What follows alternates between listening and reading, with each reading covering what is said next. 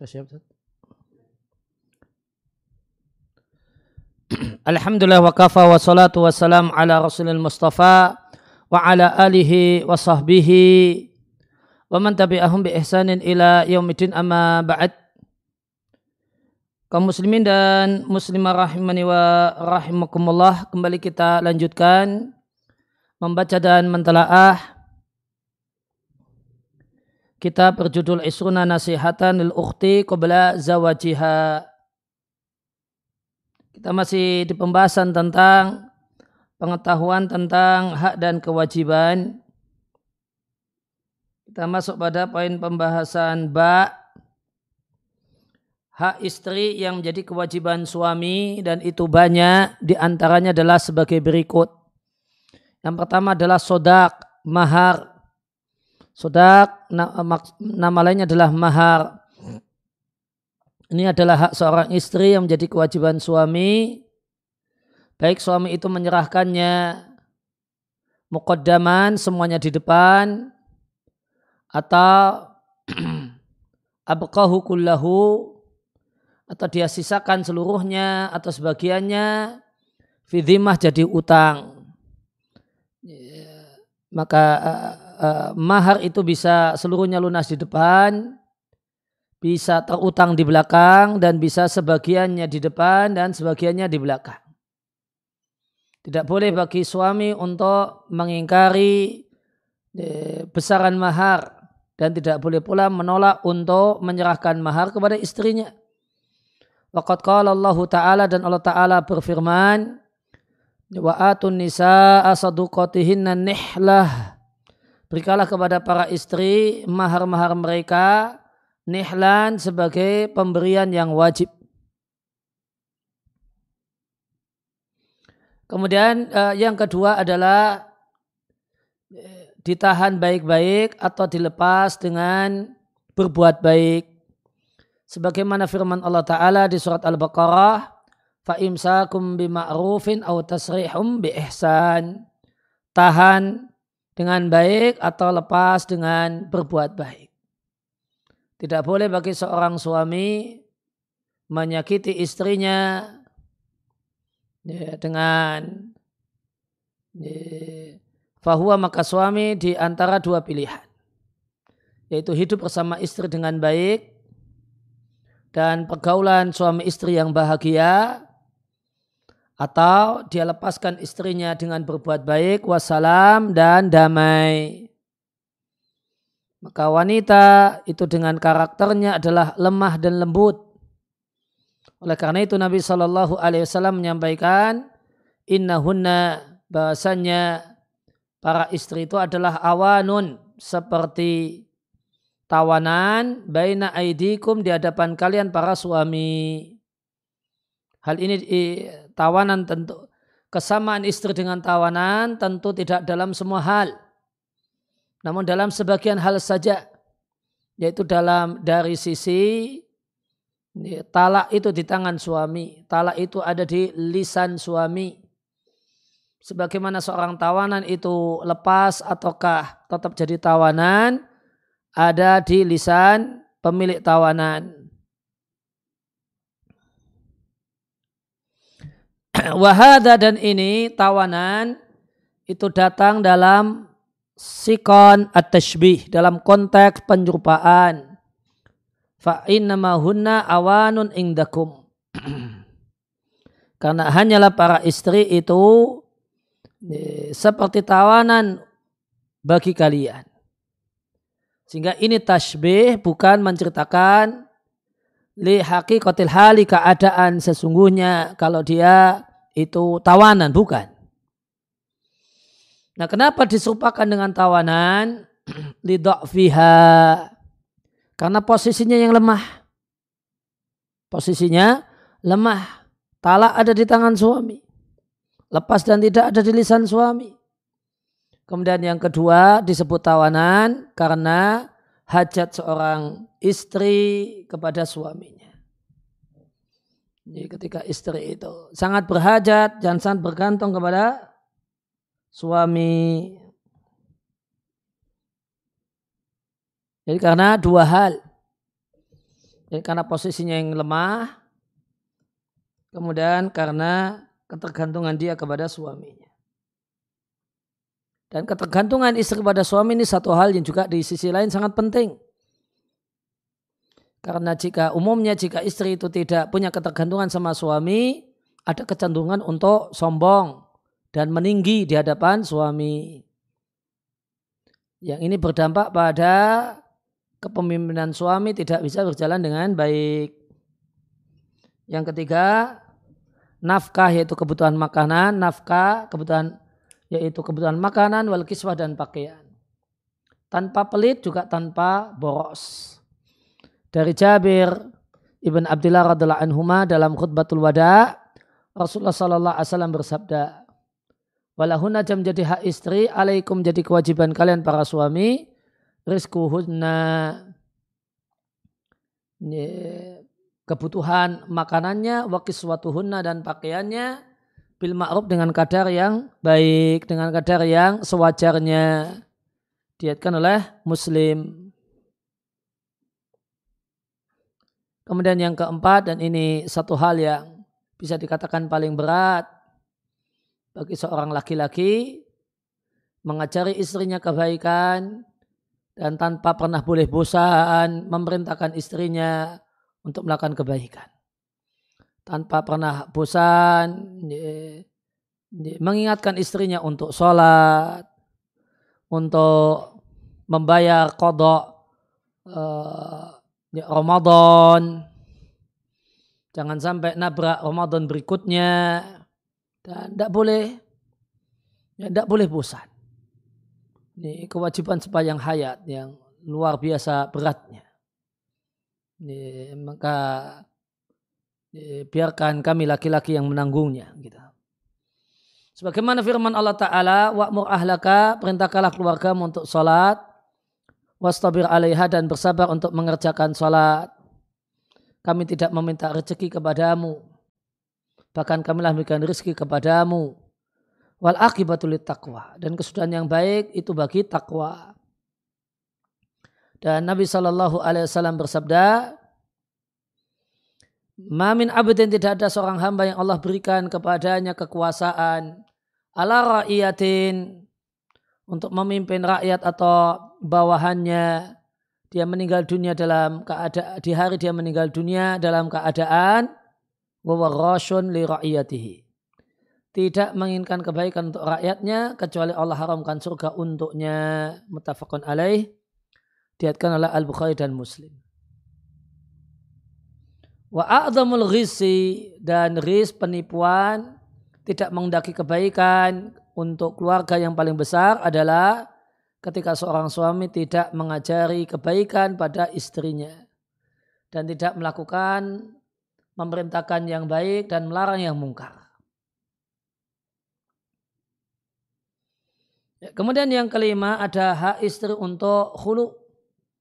Allah Ta'ala berfirman, "Jika kalian khawatir tidak bisa keduanya menegakkan aturan-aturan Allah, tidak ada dosa atas keduanya dalam tebusan yang diberikan oleh pihak perempuan."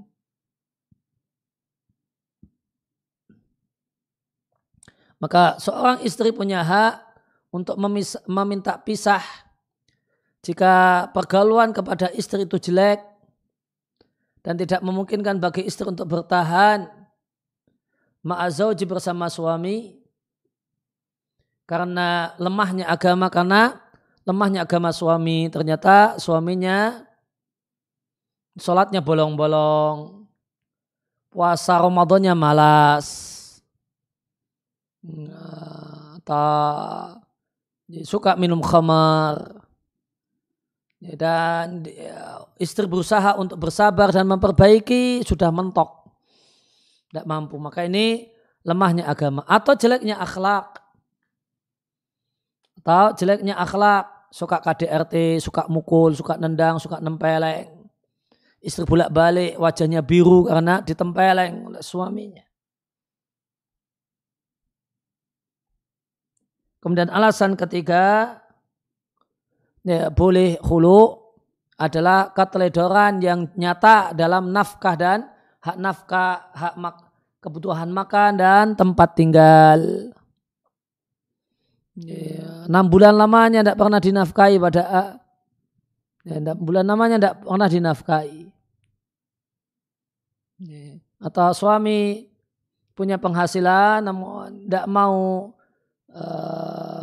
memberikan uang nafkah, uang belanja, dan uang belanjanya padahal punya penghasilan, penghasilannya dipakai untuk senang-senang, traktir temannya dan yang lainnya, namun pelit sama istri dan keluarganya. Ini 3 alasan. Bolehnya khulu, lemahnya agama, jeleknya akhlak dan perilaku dan sikap, keteledoran dalam melaksanakan kewajiban, nafkah, kebutuhan makanan, tempat tinggal, atau nafkah biologis. Adapun tanpa sebab yang mengharuskan hal itu, maka tidak boleh. Bahkan khulu yu'addu dihitung salah satu dosa besar. Hal tersebut karena larangan yang tegas dari Nabi Sallallahu Alaihi Wasallam. Dari Thauban radhiallahu anhu, Rasulullah Sallallahu Alaihi Wasallam bersabda, ayyuma imra'atin sa'alat zaujaha, setiap wanita yang meminta kepada suaminya talaqan talak min ghairi ba'sin, tanpa alasan, maka haram bagi wanita tersebut untuk mendapatkan bau surga. Dikeluarkan oleh Abu Daud dan At-Tirmidzi. Ini 5 hak pokok istri. Kemudian jim adalah hak bersama di antara keduanya. Di antaranya adalah melaksanakan perjanjian pernikahan. Ini hak bersama. Karena bisa saja suami meminta punya klausul tertentu dalam perjanjian pernikahan, dan bisa juga pihak istri yang mengajukan klausul tertentu sebagai perjanjian pernikahan. Dan kaum muslimin terikat dengan persyaratan dan kesepakatan mereka. Dan Nabi SAW bersabda, ahakuma, perkara yang paling wajib, afau afaitum minas suruti, surut perjanjian. Hal yang paling wajib yang perjanjian yang afaitum kalian penuhi, antufu bihi, untuk kalian laksanakan adalah perjanjian yang dengannya kalian menghalalkan kemaluan, yaitu perjanjian pernikahan. Muttafaqun alaihi. Maka jika seorang suami mensyaratkan atau seorang atau pihak istri mensyaratkan satu syarat yang mubah, perhatikan syarat yang mubah, maka wajib melaksanakannya. Kecuali jika yang membuat syarat yatanazal mengalah an syartihi, dari klausul atau persyaratannya. Misalnya suami bikin perjanjian pernikahan, setelah nikah bersedia untuk tinggal di rumah orang tua suami, karena suami anak laki-lakinya atau anak satu-satunya atau anak laki-laki satu-satunya. Atau sebaliknya, ada perjanjian pernikahan, istri mau diperistri dengan syarat suami tinggal di rumah orang tua istri, karena istri adalah anak satu-satunya atau anak perempuan satu-satunya. Kemudian hak bersama yang kedua adalah hak istimta, hak kenikmatan biologis. Dari Abu Hurairah radhiallahu anhu, dari Nabi Sallallahu Alaihi Wasallam, Nabi menyampaikan, jika seorang suami memanggil istrinya ke tempat tidurnya, lantas istri enggan, sehingga berlalulah waktu malam, suami dalam keadaan ghadban, sangat marah padanya, maka malaikat melaknatnya sampai pagi tiba. Muttafaqun alaih, diriwayatkan oleh Al-Bukhari dan Muslim. Dan hak bersama yang ketiga adalah rahasia keluarga. Sebagaimana telah lewat, maka tidak boleh seorang dari suami dan istri menyebarkan rahasia pasangannya, terutama perkara berkenaan hubungan suami istri. Rasulullah Sallallahu Alaihi Wasallam bersabda, inna min a'dhamil amanati, sehingga termasuk amanah yang paling besar di sisi Allah pada hari kiamat, seorang suami yang bercampur dengan istrinya Dan seorang istri yang berkumpul dengan suaminya, kemudian suami menyebarkan rahasia istrinya. Diriwayatkan oleh Muslim. Dari Asma binti Yazid radhiallahu anha, beliau berada di dekat Rasulullah sallallahu alaihi wasallam dan sejumlah laki-laki dan perempuan duduk di dekat Nabi. Lantas Nabi mengatakan, boleh jadi ada seorang suami menceritakan apa yang dilakukan bersama istrinya, dan boleh jadi ada seorang istri menceritakan apa yang dilakukan bersama suaminya. Maka semua orang terdiam. Lantas Asma binti Yazid mengatakan, wallahi ya Rasulullah, betul demi Allah wahai Rasulullah, sungguh para laki-laki melakukannya dan para perempuan juga melakukannya. Nabi katakan, jangan lakukan. Fa innama mislu dzalika, karena permisalan hal tersebut adalah seperti setan laki-laki berjumpa dengan setan perempuan di satu jalan. Lantas setan laki-laki menyetubuhi setan perempuan, dilihat dan ditonton oleh banyak orang. Diriwayatkan oleh Imam Ahmad. Kemudian hak bersama yang keempat, saling mewarisi. Maka masing-masing dari pasangan suami istri memiliki hak untuk mewarisi yang lainnya. Dan suami istri itu tidak akan tertutup. Seandainya semua ahli waris itu ada, maka yang menjadi yang real mendapatkan warisan adalah 5. Hanya 5 orang saja. Yaitu suami atau istri, kemudian ibunya mayit, bapaknya mayit, anak laki-laki dan anak perempuan. Maka hak saling mewarisi suami istri tidak akan tertutup. Keduanya mendapatkan warisan dengan bentuk fardon, bagian tertentu. Ini bagian tertentu. Keduanya tidak tertutup dari warisan dengan bentuk tertutup hirman, tidak dapat sama sekali. Bisanya cuma berkurang, yaitu ketika yang meninggal itu punya anak ataukah tidak. Misalnya meninggal istri, maka jika istri tidak punya anak, maka hak suami setengah. Jika punya anak, hak suami 1/4. Sebagaimana firman Allah Ta'ala di kitabnya, dan bagi kalian suami, separuh yang ditinggalkan oleh istri, ilam yakun lahunna walad, jika istri tidak punya keturunan.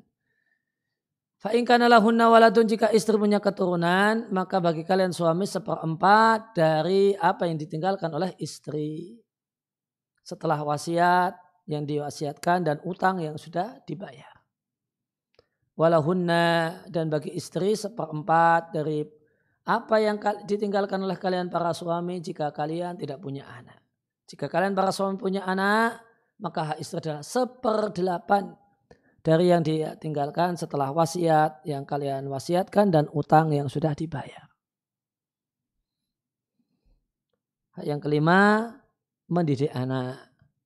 Maka mendidik anak itu adalah hak bersama dan kewajiban bersama, sekaligus kewajiban bersama di antara suami istri. Suami menolong istrinya dalam masalah mendidik anak dan istri menolong suaminya dalam masalah pendidikan anak. Tidak benar sikap sebagian suami yang pokoknya masalah pendidikan, PR, tugas rumah dan sebagainya itu urusan istri. Kemudian dia kipas-kipas, tidak terkena beban apa-apa, ini juga tidak benar. Nah, kemudian hak itu di samping hak syariat juga ada hak dari sisi budaya. Maka budaya itu punya kekuatan. Al-ada, adat istiadat itu punya hukum. Dan apa yang dinilai oleh masyarakat itu baik, maka itu baik selama tidak bertentangan dengan perintah atau larangan syariat. Wa alaihi, berdasarkan hal ini, maka seandainya telah menjadi budaya masyarakat, terbiasa melakukan beberapa adab dan tindakan yang tidak layak baginya suami dan bagimu istri, maka tidak selayaknya bagi suami atau bagi istri untuk ikhtiraquha, tidak layak untuk melanggarnya atau mukhalafatuha, menyelisihinya. Sianatan dalam rangka melindungi diri kalian, jangan sampai syamatati samitin, menjadi cacian orang-orang yang mencaci. Contoh hal itu sangat banyak sekali, berbeda dari satu zaman ke zaman yang lainnya.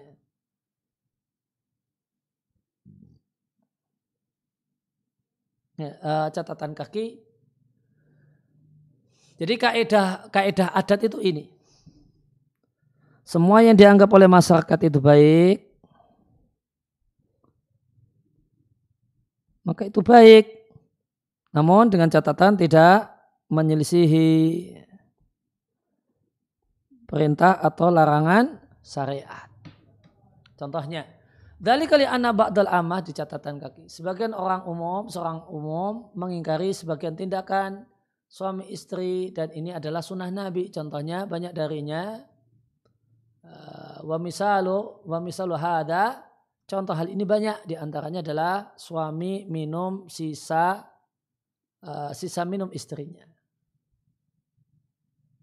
Ya, ada yang merasa jijik, padahal itu satu hal yang, ada satu budaya menilai itu jijik, padahal itu satu hal yang Nabi contohkan. Atau jalan di samping istri, sebagiannya menilai seperti itu nggak layak. Suami ya berjalan di depan misalnya. Atau sambil pegangan tangan, ya biadihi, tangan istri di tangan suami. Atau kemudian suami dengan tegas menyebutkan nama istrinya. Sebagian budaya, ini budaya di Saudi, menganggap jelek ketika seorang suami menceritakan istri saya namanya Fulanah. Padahal ini satu hal yang Nabi lakukan ketika Nabi jalan bareng dengan Juwairiyah, mau mengantarkan, Nabi iktikaf mau mengantar Juwairiyah ke rumahnya.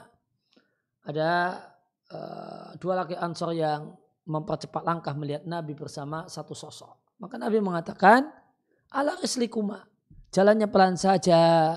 Ini Juwairiyah istriku. Nabi tegas menyebutkan nama istrinya. Maka tindakan merasa bahasanya menyebut secara tegas nama istrinya adalah Fulanah, itu satu hal yang aib. Ini adat kebiasaan yang tidak benar. Tegas suami menyebutkan nama istrinya dan menyebutkan wadikruhu, dan menyebut dan suami menyebut-nyebut laha istrinya. Demikian juga seorang istri mencium kepala suaminya dihadiri oleh orang lain dan semisal itu. Perbuatan-perbuatan yang terdapat adalah hadis yang sahih dari perbuatan Nabi SAW, karena Nabi melakukannya atau Nabi menyetujuinya. Ketika itu jadi budaya yang dinilai tidak baik oleh satu masyarakat, maka ini tidak boleh. Maka yang kita menangkan apa yang telah menjadi satu hal yang Nabi bolehkan.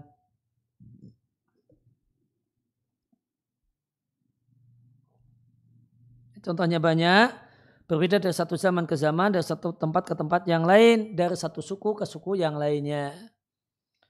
Maka boleh jadi satu hal yang dilakukan di masa silam itu terhitung perkara yang qabaih, perkara yang jelek. Lantas orang menganggapnya di zaman ini sebagai bagian dari akhlak yang luhur. Wakata demikian juga qad yu'addu ba'du tasarrufati zawj, terkadang dianggap beberapa tindakan suami bersama istrinya kalau di kampung itu termasuk kejahatan, namun kalau itu teranggap fil mudun di kota sebagai bentuk pemuliaan. Demikian juga qad yakunu ba'du tasarrufat, sebagian tindakan itu di satu kabilah terlarang sedangkan di kabilah yang lainnya muqarran dibiarkan dan matbu'an bahkan diikuti. Oleh karena itu lihatlah ma alaihi abna'u zamanika. Lihatlah lingkungan dan masyarakatmu di zaman engkau tinggal, fi abna'i zamaniki, dan di tempat engkau tinggal, di suku dan sukumu. Berupa kebiasaan-kebiasaan yang baik, komitmenlah dengannya, jangan diselisihi. dengan kedok, dengan alasan kebebasan melakukan tindakan dan semacam itu. Wala Allah, dan boleh jadi min dalika, termasuk contohnya mimma kadat al-adatu, yang hampir-hampir kebiasaan yang adat istiadat yang tinggi itu sepakat. Ada istiadat yang bermutu akan sepakat dengannya. Yang pertama, menjauhi memanggil suami dengan namanya secara langsung. Namanya Joko misalnya. Lantas istri memanggil suaminya, Joko sini. Nah, itu semuanya sepakat enggak? Berbagai macam adat, budaya masyarakat menilai itu satu hal yang tidak baik. Faminal adab, maka bagian dari adab memanggil suami dengan kunyah kalau di budaya orang Arab. Namanya Joko, namun kunyahnya Abu Ali, ya Aba Ali gitu. Atau dengan kata-kata yang lain yang dia suka untuk dipanggil dengannya, ya, maka tidak apa-apa. Misalnya kalau pakai romantisnya orang Arab, ya qalbi, hatiku, atau cintaku, sayangku, hayati, wahai hidupku gitu. Maksudnya wahai istriku, ya tidak apa-apa. Ya, tidak mengapa. Ya, sayangku, cintaku gitu. Atau panggilan-panggilan yang lainnya. Kemudian yang kedua, jaga diri jangan bersuara keras di depan suami. Maka di antara adab yang jelek, bersuara keras, teriak-teriak ketika ngobrol dengan suami atau menegur suami. Dan bersuara keras di depan suami itu tambah jelek jika dihadiri oleh orang lain, didengar oleh tetangga, diketahui oleh orang yang lewat gitu. Dan yang ketiga, istri tidak berjalan di depan suami tanpa ada kebutuhan. Adabnya istri berjalan di samping suami atau di belakang suami sedikit dalam rangka menghormatinya dan memuliakannya. Kemudian tidak membebani suami untuk membeli kebutuhan-kebutuhan wanita, kebutuhan-kebutuhan khas wanita.